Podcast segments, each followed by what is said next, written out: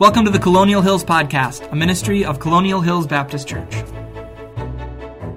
Well, ladies and gentlemen, it has been a while, but we are back. After the holiday break and several harrowing experiences with COVID, I am joined once again by the ever intellectually stimulating Matt Barfield Matt Barfield here. and Pastor Brandon. Hello, hello. We are back to work through a new series uh, that we're going through in our small groups Ruth, a story about love, loyalty, and redemption. We're going to be surveying the first two lessons since last week. Uh, things were a little bit crazy and we weren't able to be recording. So the first lesson here is an introduction to the story of Ruth, really deals with the first five verses. And the second lesson deals with Naomi's bitterness and God's goodness.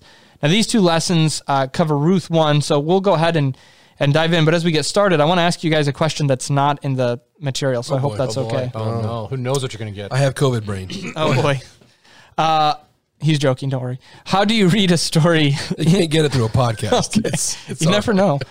Um, there's so much we don't know. How do you read a story in the Bible? Okay, so as we come to the, the story of Ruth, uh, what are the types of things that when you guys are, are reading, you pay attention to? And kind of tied in with that, how can reading a story help me in my Christian life? Uh, typically, I look a lot for how God is responding to people and what He tells them when they're going through specific things. So if I look for somebody who's going through a very disappointing time, and then uh, specifically listen to what's revealed about God in Scripture in response to what they're going through. Think about the story of, of, of Hannah, uh, Elijah. Um, and then uh, I also think it does highlight a lot of things about human nature that I can relate to and how I should respond to God in those different circumstances that, that I'm going through. So. Yeah, I, I I do it. I look at it in terms of story arc and then and then characters. So can I see, you know, what starts this? Where's the the the point where faith is the issue? Usually, faith is a major issue. Um, and then what's the result of the exercise of faith? So I'm looking for that kind of arc of a story. And then characters, as Pastor Brandon just said, it really helps to identify. You can see something happening in someone's life and the way they're responding, and then say, okay, what about me? What about my situation? What about that person? How could I help that person who's going through a similar situation because they match up with those same characters? So I think by looking at the characters, by looking at the story arc, you kind of get a sense of how it can be helpful. Yeah, that's good. I think, and just to add to that, um, I also often will try and pay attention to the, the details, especially in the Old Testament. You know, when you're reading through and and um, why did the author include this? Why did he not? You know, there's our Old Testament is is pretty scarce on details, and so normally there's a detail, there's some reason for it. Now you have to be careful. You don't want to press things too far. There may be a reason for it that just escapes me, but um, as you read a story slowly, thoughtfully, carefully, and then try and imagine, you know, what would it what would it have been like? Because so often we just we read through these and we go through them kind of roughshod, and you know we're familiar with all the stories, we've heard them, but then to to stop and think, as we're going to see, what would it be like within ten years to lose a husband and two sons? Um, what would that what would that do to a person? How would that uh, affect the way they look at the world? Um, do I know people who've gone through that and responded similarly or differently? And um, so I think all of that is is helpful. Uh, as we come to stories, stories show us a mirror into our own character. Uh, we see ourselves in Naomi. We see ourselves, hopefully, at times in, in Ruth or Orpah or Boaz, and it also uh, shows us God and what He's like and how He interacts uh, with us. So, uh, as we start off in this lesson, we ask the question, What is Ruth about? And it's kind of interesting to me. When you look at the book of Ruth, there's a lot of different angles that you can take with the book. And I don't think that it's a, you know, one is right and the others are wrong. Um, but uh, one way that you can read the book of Ruth is as an example of a virtuous woman. In fact, in uh, one of the arrangements of the of the books of the Bible in Hebrew, Ruth comes right after Proverbs 31, who is a virtuous woman, and in Ruth 3:11, Ruth is called a virtuous woman. And so, if you just kind of scan through or think through the virtuous woman in Ruth, what are some things that Ruth uh, shares in common with a virtuous woman? How would how would you define virtue as you look at, at Ruth or the Proverbs 31 woman? Well, she's certainly industrious. She's not daunted by difficulty. She's she's out there at a time where she has to learn a bunch of things and, and make progress. Um, you know, with her own hands, working that thing, which is good for her family. She's she's looking at Naomi and she's she's caring for her. Um, so yeah, you see a lot of those that hard work kind of emphasis from Proverbs thirty one in Ruth's life. And I think just the consistency factor, like you, you know what to expect from a Proverbs 31 woman. They're constantly doing good. They're not harming people. Uh, Ruth, as you read through, is is pretty steady Yeah. um, throughout the book of Ruth, and um, she's she's going to be serving other people. Um, you can she can be trusted. She's responsible, uh, and just a lot of those consistency things kind of stuck out to me. Like she can be relied on and trusted. I think um, we hear virtuous woman, and we often think ter- in terms of you know uh, virtue as as you know moral moral qualities. So somebody who's kind, somebody who's friendly, somebody who's you know not a gossip, those types of things, and and that may be included in that. But I think you guys have really hit on it. When you look at Proverbs thirty one, and then you look at Ruth, uh, what you see is somebody who at the at the base of it, they're a hard worker, and they're they're doing. Um, they're doing a lot for their families and their work that they're doing is important work it's not secondary and i know that uh, one of the things that conservative christianity sometimes gets hit with is this mentality that oh you know women are just supposed to stay at home and the men are supposed to work and obviously that's not the case for everyone but even when that is the case that doesn't mean that you know women have a secondary job it's it's a lot of work uh, to keep everything uh, running i know uh, my wife stays at home and uh, works a little on the side and it, it's a it's a lot of work Yeah, the And- days I stay home with my kids, I'm more tired after that than when I go to work. Amen. So Yeah, and, and I think I think there's certainly in our culture a huge undervaluing of Oh, yeah. of what fa- family is supposed to be, um, and and what it takes to make a family what it's supposed to be. Um, I think it was um, Vance Havner, one of his sermons said, "You've got a monstrosity when you've got a, a family like a like a, a living thing." Where the husband's not the head of the home and the wife's not the heart of the home. If you got any beast that has no head and no heart, you know, then you've got a big problem. And and that's really what's happening when things are out of whack and not lined up with the Bible. Um, the family needs that kind of virtuous woman. The family needs that kind of uh, of person laboring like that. And what an honor to be in that role, and what an honor to see the family move forward into this incredible. I mean, what you see here because of what Ruth does is nothing short of miraculous. Um, and being included in the line of Christ. Uh, oh, spoiler alert! Sorry, uh, but anyway, it's just, it's just it's just such a great uh, great testimony of what God does when we do what He has for us. Yeah, and I think real quickly, uh, circumstances do not sway her decisions. Um, and Proverbs 31, again, decisions are made based on on truth and uh, just that that consistent, reliable, non not overly emotional decision making. We had a we were in Jordan one time, and a, um, a young guy came through with his uh, Bible professor. He was doing like a summer internship, going to different mission works in the Middle East. And he came to our house, and he said, "You know, I'm thinking about marrying." And he was talking to my wife and I. He said, "What kind of what kind of woman do I want to be a missionary's wife? You know, how, what are considerations? What do you think's important in your life? What's been significant to you?" And um, she said, "You know, she was. She said you really need to have a lady who can respect." And admire you and stick close to you because you're going to be it. You know, that's going to be all there is for, you know, in the beginning when you're getting started. and You need to have somebody that can, that trusts you and uh, that has confidence in you. And, and that unlocks her ability to do all the work that she does. And, um, you know, I, watching what Krista's done in the past few years, watching what she did in the Middle East, I mean, it, the, you, when you have these roles fulfilled the right way, it unlocks everybody's potential and a lot, a lot, a lot of great things happen.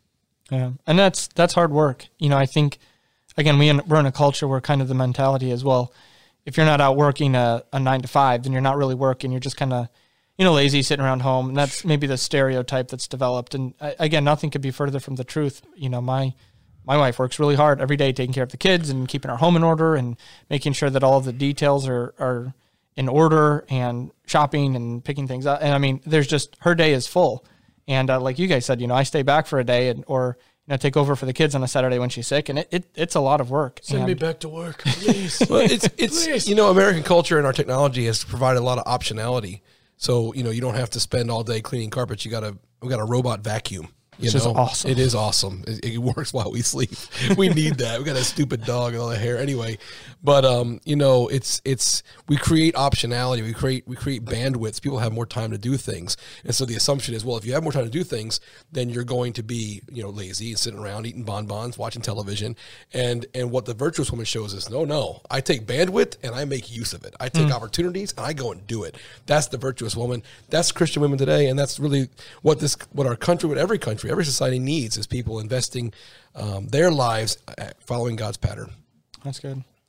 Um, another way uh, that you can read the book of Ruth, and I think this is important as well, is as an important link in the history of God's plan. So, Ruth in in our Bibles comes right after Judges and right before First Samuel, which is historically the the perfect place for it if you're going to organize these books by history because uh, it's set in verse one in the day uh, when the judges ruled. And uh, what do we know about the rule of the judges? A lot of up and down. Man, it was roller coaster yeah, cycle. Everybody was doing what they was right in their own eyes. Um, very unstable. Yeah. and really some of the sickest stories. I Yeah. mean, just frankly, in the Bible, come in those last few chapters. They're just awful, awful things. Yeah, they are really bad stories. I don't know that I'd say they're the sickest. I think I said some of the sickest. Sure. Yeah. Yeah. Well, and I think some of the sickest happen in every phase, right? We got some of the sickest things going on now. We have some of the sickest things going on in the first century church. Um, uh, so I, I'm not just trying to throw cold water on it, but I'm, I think, you know, we look at these stories and you have kind of this, you get, you have all these divine interventions and we think, oh, look, God intervened. There's a judge. God intervened. There's a good thing happening. Oh, God intervened. There's a revival. And we think it's just going to go un, un, unimpeded forever. And of course, man fails and man fails and man fails and man fails. And I think, I think that helps us to. We shouldn't then turn away from God's plan. We should always keep looking for God to work. And uh, the fact that He reveals more problems mean we get to trust Him for a bigger thing. Not to say, well, God can't work because we've gotten so bad. No, quite to the contrary. The fact that you see this bad things means God wants you to be part of seeing this fixed through prayer, through preaching, through teaching, through talking, through living a godly life. You're part of the solution, and I think that's the lesson we should take away as we look, especially when we look at Ruth and how how much a part of the solution she is. And I think when you see when you look for what God is doing, God always sends a deliverer in the time of the judges, and that's a picture of the deliverance He's sending through Jesus Christ as well. Like, um, He's not going to just leave us, abandon us, even when we completely just push Him away. God's going to come back and Well, and it's interesting that you say that because that's generally true, but the last uh, five chapters, uh, is it 5, 17, 18, 19, 20, 21? Yeah. Um, there, there doesn't seem to be a deliverer. Um, but the deliverer, actually, it's funny that you say that because I never thought of it like this. The deliverer is, in those days, there was no king in Israel, and everyone did that which was right in his own eyes. So the deliverer is, we need a godly king who's going to encourage us to follow the ways of the Lord. Who's the deliverer in that sense? It's, it's Right. David. And Ruth is the story of where that deliverer is going to come from. Um, that's going to be the temporary solution, not the ultimate solution. The ultimate solution, of course, is the King Jesus, who uh, who never fails. And the line of David is is humanly speaking going to fail, and then that's going to tie into to Christ later. But um, and so uh, that all plays together. Uh, Ruth shows the origin of King David. So this is an important historical link.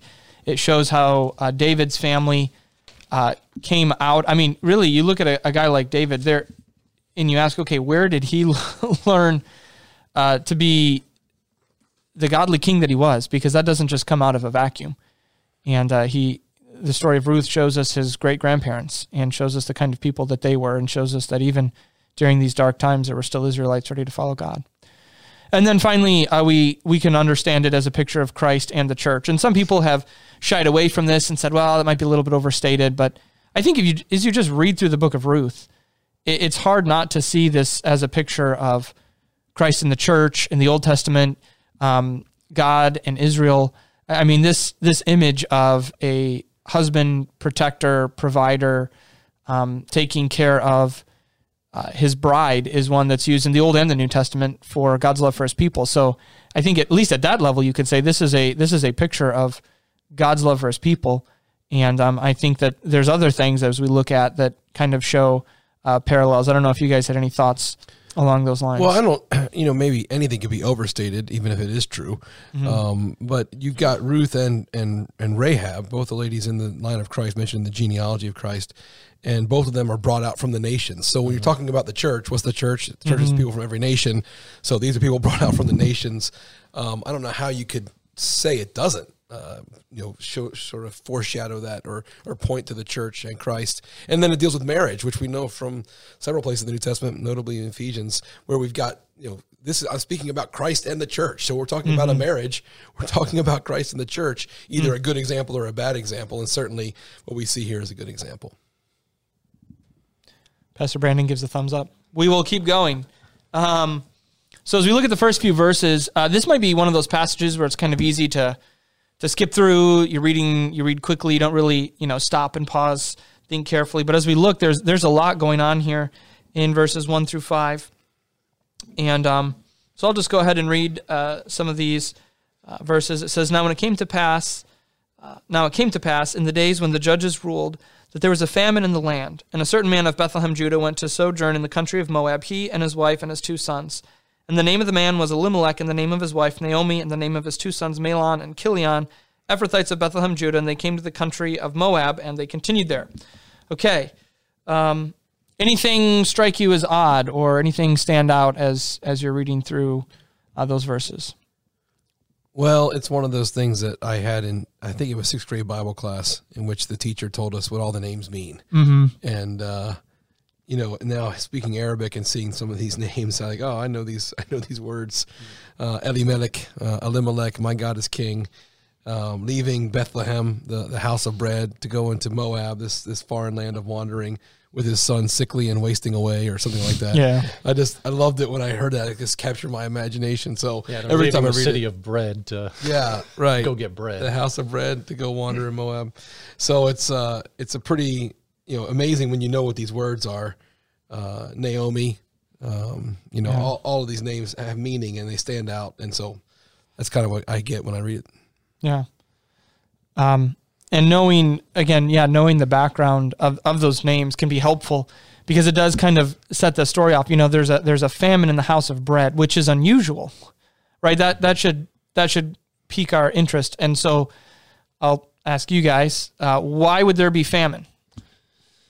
Uh, disobedience from the children of Israel. I mean, God promised that He would provide food for them. He, uh, there wouldn't be famines, there wouldn't be droughts. But when in that cycle of the judges, when they abandon God and run away, God has to bring back some consequences uh, to bring them back to Him. So um, this is in a period, probably in one of the valleys of that time of the judges spiritually in Israel, where um, they're not pursuing God, they're not obeying Him, they're not fulfilling what they've been a- asked to do. and some people just you know go back and forth on this but you know you have a family that's now leaving the promised land they're leaving the inheritance that the lord has given to them and their families because the nation is under chastening so in, in a sense they're they're disobeying god and in doing so they're running from the chastening hand of god and they're going to moab uh, when we study Moab in Scripture, uh, you go all the way back to the beginning. Even the name Moab, Moab is another one of those names. Or if you know the background, it, it's kind of kind of gross. The name Moab literally means from father, and Moab was one of the daughters of, or one of the sons of Lot's daughters. And you might remember that kind of sordid story from Genesis where uh, Lot's two daughters basically get impregnated by their father, and they give birth to Moab, which means from father, and Ammon. Ben-ammi? Yeah. Um, and so, you know, and then uh, later on in the story, the Moabites try to uh, basically seduce the Israelites into immorality so that they can get them involved in idolatry and, and get God to turn against them.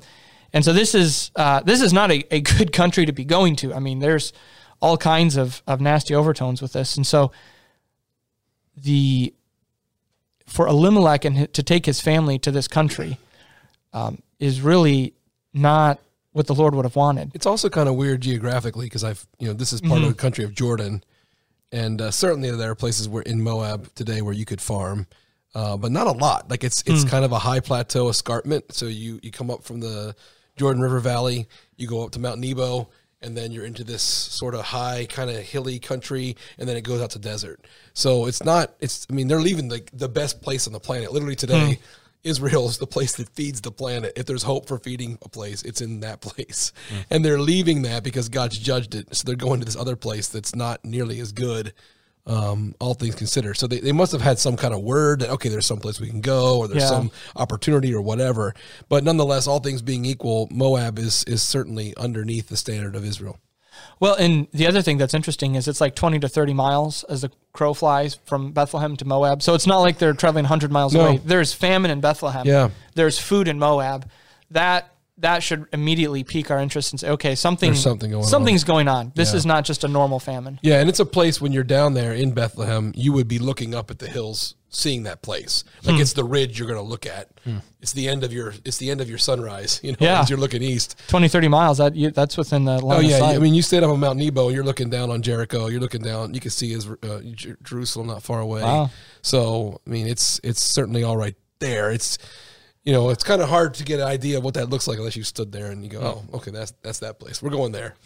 Which is interestingly the same direction that Lot's wife would have probably fled. Lot and his family when they escaped Sodom and hmm. Gomorrah.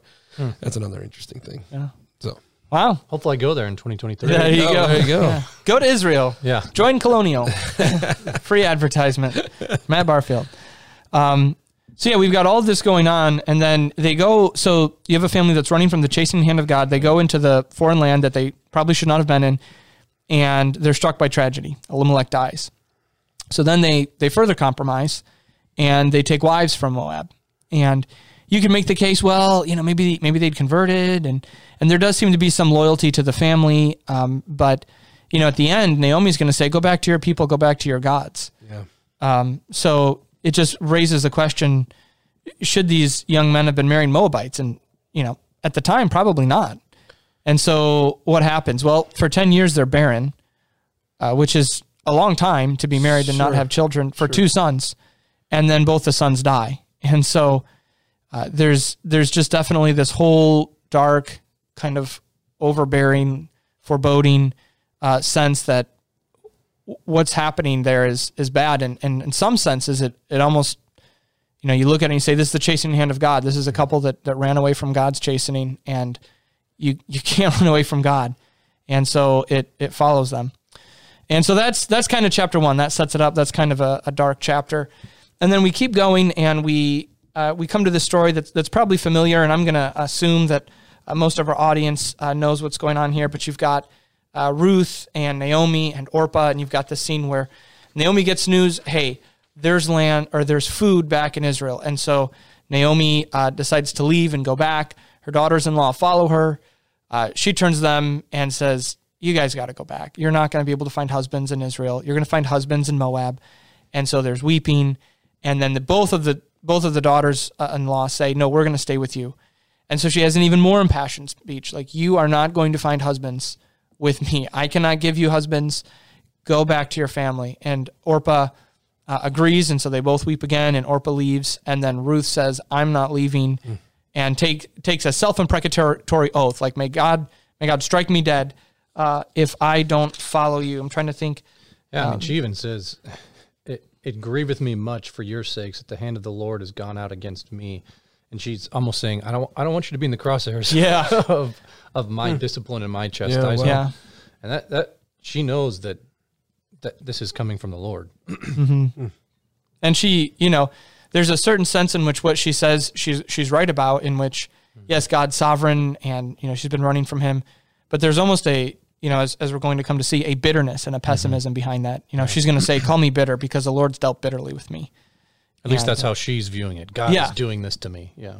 so um, as we look in this chapter though uh, by the end of it uh, ruth is pretty bitter and so i just kind of want to Naomi's pretty bitter. Naomi's pretty bitter. Sorry. yeah. We we've, we don't have a ton of time left. Let's just go through these characters briefly. Let's talk about uh, Orpah, Ruth, Naomi, and then ultimately God.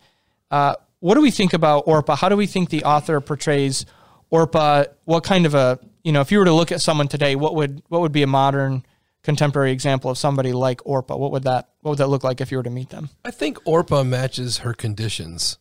So, you know, the Mahlon and Chilion being in Moab was out of necessity or out of convenience.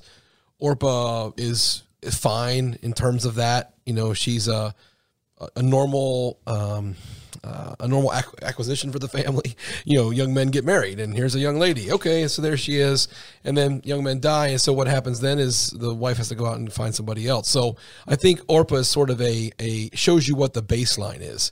It kind of shows you what's normal, and I think if you put it in today's society, it would be like pop culture or news or whatever you would see. Is this is the normal thing that happens? It's not extraordinary. It's not worth writing much about. That's the end of her story. We don't have anything else. She's the person that doesn't raise the needle at all. She's she's normal, and and then contrary to that, you know, you got Ruth. So I think I think she kind of is. Is she showing you this is the kind of family they have? This is the kind of situation they're in. This is the norm.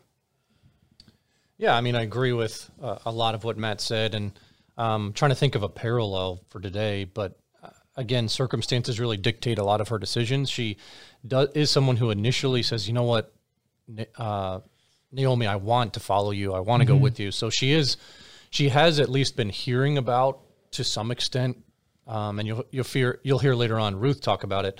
it's not like they went into Moab and didn't talk about their God. They still at at least had had some impact on them because Ruth is going to talk about it. Your God's going to be my God. She personalizes it. So um, she's heard about it, and but then when push comes to shove and things get difficult, she kind of allows herself to drift back and not be a person of faith like like Ruth was. Which is just the choice Elimelech made, right? Right. I mean, he's back there, things are hard, so he leaves. Yeah, and And, that's- and so Orpah's kind of doing the same thing. That's the pattern that Yeah.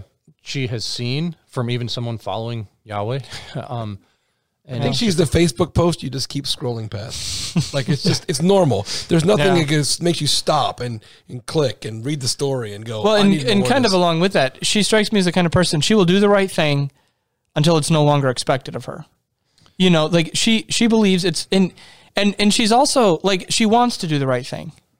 But when it gets too hard and when the expectation is is no longer there, she kind of folds. I mean, she weeps twice in this passage. I don't think we should just skip over that. Like she Yeah, loved Naomi. Um, she cared about her. But um, you know, when when push came to shove, we, we asked this in our group. Um, somebody, I forget how exactly the question was worded, but it was uh, something along the lines of, "Why do you think it is that you know Orpah ultimately went back?" And someone just made the comments like, "Well, that's what her heart wanted." yeah. I, I don't. I think that the weeping part. I mean, anytime somebody leaves, I've left a lot of places through different circumstances. You know, we were, Are you going to leave us? we were. I hope not. but Okay, we were in Jordan, and um, you know, I got sick, and and I'll follow you wherever you go, Matt. so so a lot of people said stuff like that. Yeah. Right. A lot of people wanted to keep contact. Only a couple have. Right. Right. And and that's okay. That's. Right. just normal. That's how life goes. That's what people Yeah. are. But then there's people who who do something different, Right. and it's like, oh, now that's something worth writing about. right. And there's a reason the title of this book is not of Orpah. Ruth and Orpah. yeah, and I think she's the type of person that everyone would look at and say, you know what, I understand, and it's okay why they made the Sure. decisions they did. Yep. Everybody understands it. Everybody gets it. It- It's the status quo. Um, but yeah, you see, you see Ruth. We're about to get to her. I, I know, but she makes this decision that goes against all odds, even all counsel from the person who's introduced you to this God. She's like, I still want your God, who you're telling me to leave to be mm-hmm. my God. Yeah, I think it's interesting that while Elimelech and Naomi were looking up to mountains of Moab, that this girl from Moab was looking down on Jerusalem, right? She's mm. she's looking that way with hope, while they were looking the other way with hope, mm. and um, and here we get to see that fleshed out. So let's talk about Ruth. Um, why does Ruth make the decision that she makes? Scripture doesn't give us that explicitly, but as we look at the story, as we try and study it carefully, as we think through it, why? What kind of the person? What kind of person is Ruth?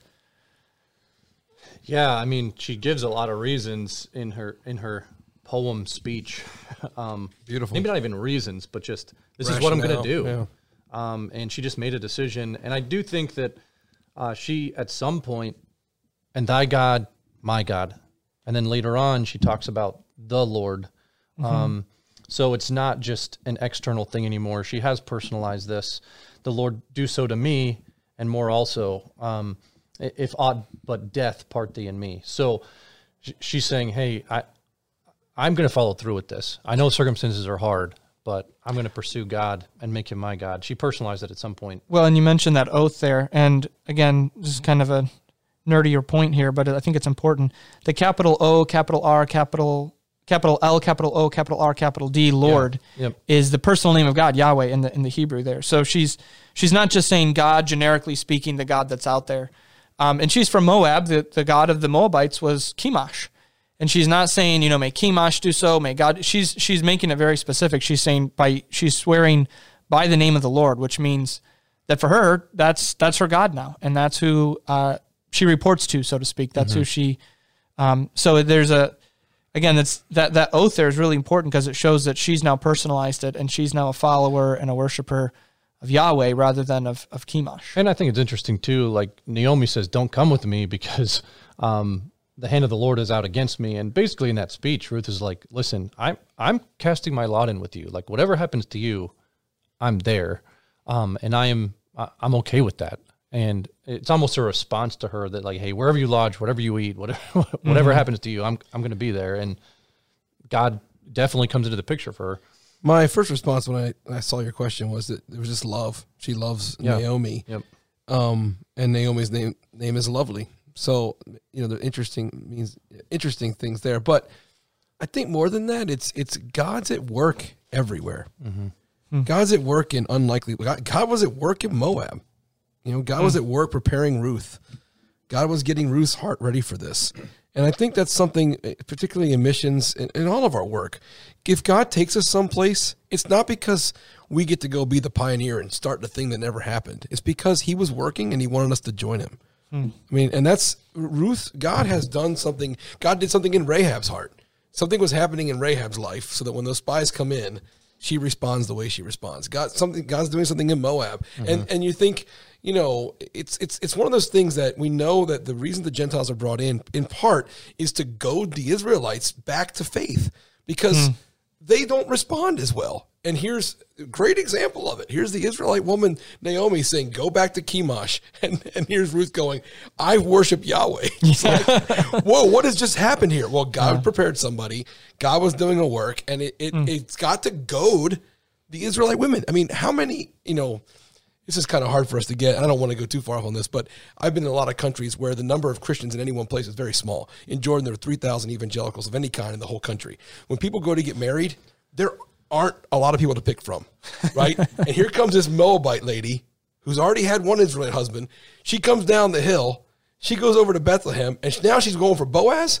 I mean, come on, somebody stop this. This isn't right, right? There's got to be a lot of people who thought, I can't believe Ruth got Boaz, right? Because Yeah. they wanted Boaz, they wanted to have that husband, you know. Um, but but God's doing a great work. God's God's hand is going before, and we when we go out and minister, when we go out and do anything, we got to say, God, what are you doing? I want to join it.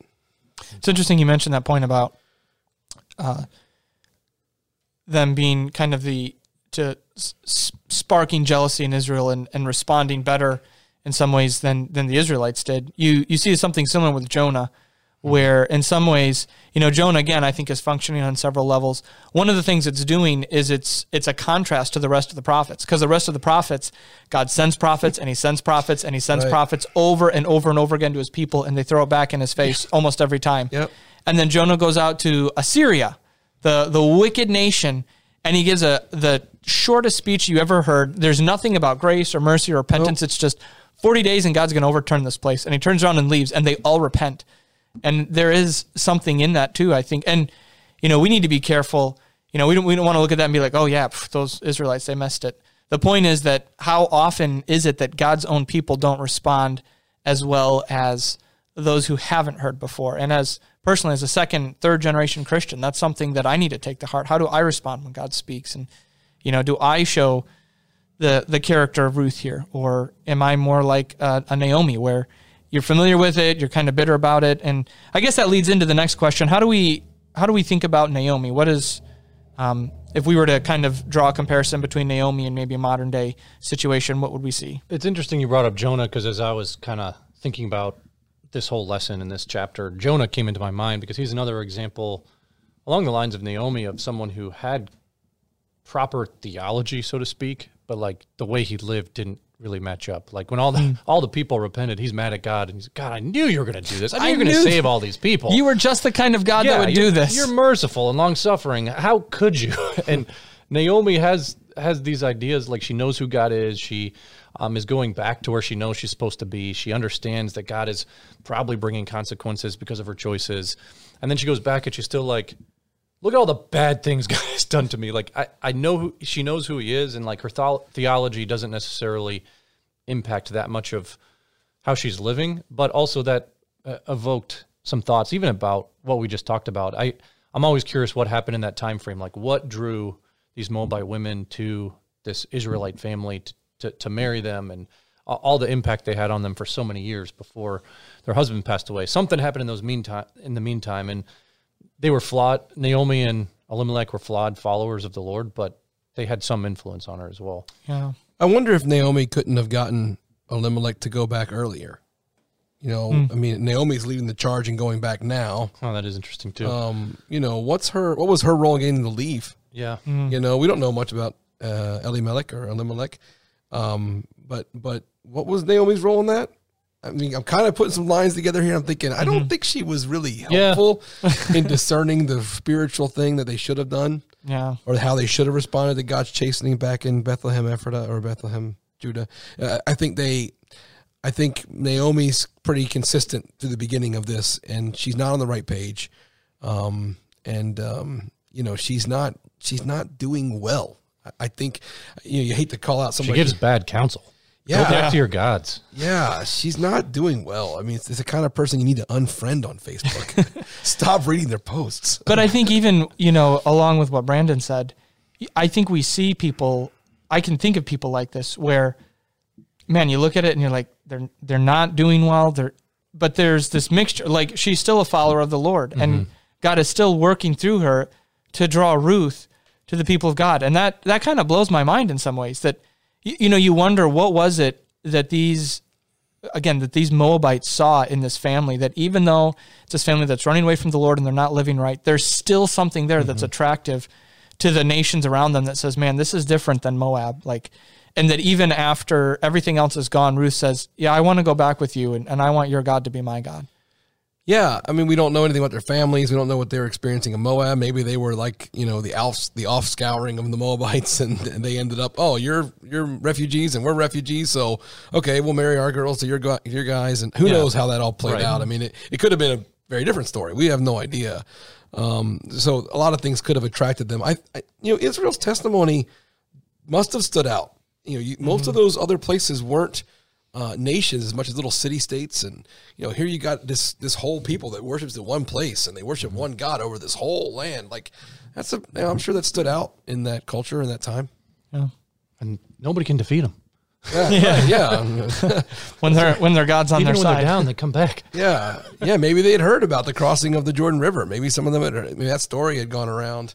You know, maybe some of them had heard about the cloud coming down on the on the tabernacle, or who knows? Who knows what kind of stories had circulated? But there was something special going on over in that valley that wasn't happening in this high plateau of Moab. Yeah, and I think eh, even when I think about Jonah and Naomi, as they kind of couple them, I, those connections, like they were both in a very spiritually low state, and we we've been we've been there. We've known Sure. people who've been there where they know what they're supposed to do, but they just reluctantly do it. And even even as you're talking about what God is doing in your life, when you're in those low spiritual states, it comes out negative, and you're like, I know I shouldn't be thinking this, but this is what I'm thinking and feeling. Um, and she comes back. It's just like, listen, don't call me that. God's dealt uh, bitterly with me, and um, we, we've all s- seen life through those lenses at times. Yeah. Well, Ruth, Naomi, Orpah, I think these are people that we've seen before that we've uh, probably at times been a little bit of each of them. And um, I think we'll wrap things up here for this week. Uh, next week, we'll be looking at a quote, chance encounter. Uh, and a kind hero in lesson three of our study, we'll be uh, looking at the entirety of Ruth 2. And in particular, we're going to be paying attention to the character of Boaz and how Boaz mo- models for us the kindness of God. And so, if you want to read up in preparation for the lesson, be asking yourself, what does Boaz show us of God's character? And how can we have that same heart as Boaz and as God when it comes to providing for and protecting the weakest among us? Uh, you can also find uh, notes for these lessons on our website, colonialindy.org backslash Ruth, and we'll include a link in the show notes as well. Thank you for joining us, and uh, we'll look forward to digging into the story of Ruth more in weeks to come. See ya. This podcast has been a ministry of Colonial Hills Baptist Church, a church home for all people. If what you've heard has been an encouragement to you, please subscribe on iTunes, Spotify, or Google Podcasts. If you'd like to connect with Colonial or find more resources, you can find us online at colonialindy.org. You can also check us out on Facebook and Twitter. Thanks for joining us today, and we hope to see you next time on the Colonial Hills Podcast.